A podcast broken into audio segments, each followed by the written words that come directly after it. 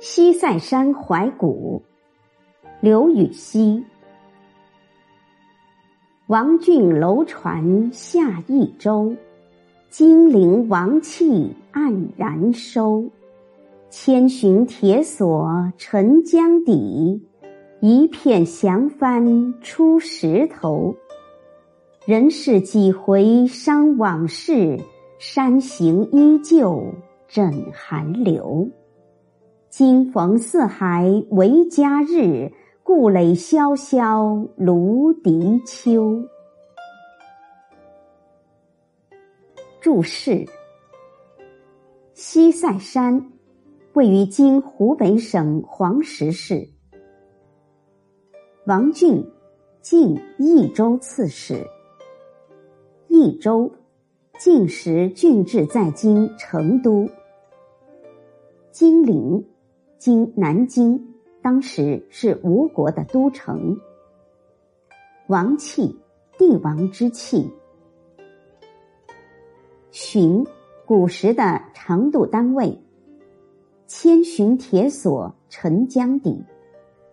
东吴末，帝孙皓命人在江中用大铁索横于江面，拦截进船，终失败。降帆，投降的旗帜。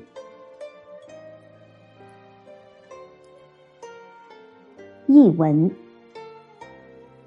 王浚的战船从益州出发，东吴的王气。便黯然消逝，千丈长的铁链沉入江底，一片降旗挂于石头城上。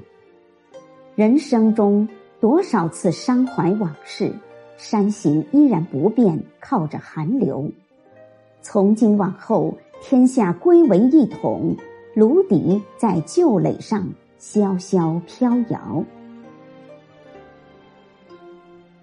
上西，这首诗是刘禹锡于公元八二四年所作。是年，刘禹锡由夔州刺史调任河州刺史，在沿江东下赴任的途中，经西塞山时，触景生情，抚今追昔，写下这首感叹历史兴亡的诗。诗的前四句简练紧凑，在对比之中写出双方的强弱、进攻的路线、攻守的方式、战争的结局。他只用第一句诗“王浚楼船下益州”写西晋水军出发，下面“金陵王气黯然收”单写东吴，在战争开始的反应。苦心经营的攻势被毁，直到举旗投降，步步紧逼，一气直下。读者不仅看到了失败者的形象，也看到了胜利者的那种摧枯拉朽的气势，可谓虚实相见，胜败相形，巧于安排。诗人在裁剪上颇具功力。他从众多的史事中单选西晋灭吴一事，这是耐人寻味的。因为东吴是六朝的头，其又有颇为新颖的防御工事，竟然覆灭。照例后人应引以为鉴，其实不然。所以写吴的灭亡，不仅揭示了当时吴王的昏聩无能。更表现了那些后来者的愚蠢，也反映了国家的统一是历史的必然。其次，诗人写晋吴之战，重点是写吴，而写吴又着重点出那种虚妄的精神支柱王气，天然的地形，千寻的锁链，皆不足视。这就从反面。阐述了一个深刻的思想，那就是心肺由人事，山川空地形。如此裁剪，就在于它能完满的表现其主题思想。人世几回伤往事，清代曲赋认为此诗第五句甚妙。不过，应该指出，若是没有前四句丰富的内容和深刻的思想，第五句是难以收到如此效果。第六句“山行依旧枕寒流”，“寒”字和结句的“秋”字相照应。诗到此时才点到西塞山，但是前面所写并没有离题，因为西塞山之所以成为有名的军事要塞，之所以在他的身边演出过那些有声有色、载入史册的活剧，就是以南北分裂、南朝政权存在为条件的，因此。前面放眼六朝的兴亡，正是为了从一个广阔的历史背景中引出西塞山，从而大大开拓了诗的境界。诗人不去描绘眼前西塞山如何奇伟俊俏，而是突出“依旧”二字，是颇有讲究的。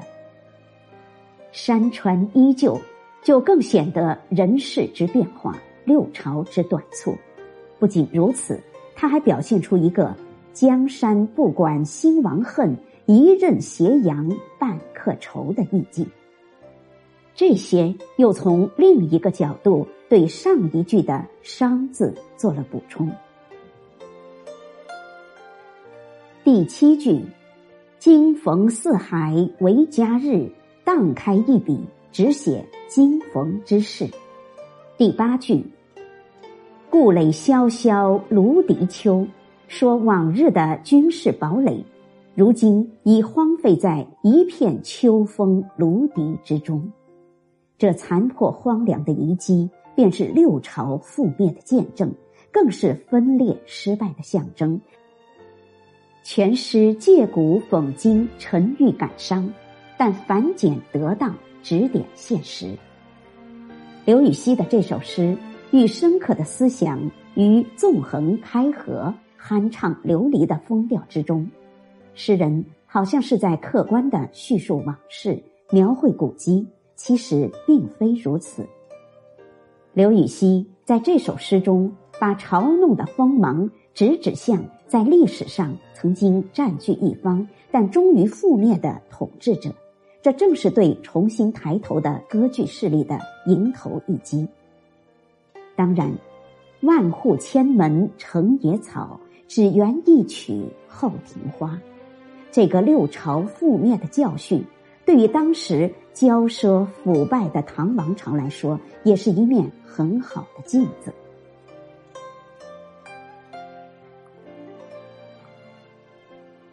西塞山怀古，刘禹锡。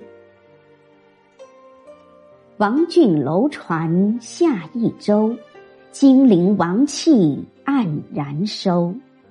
千寻铁锁沉江底，一片降帆出石头。人世几回伤往事，山行依旧枕寒流。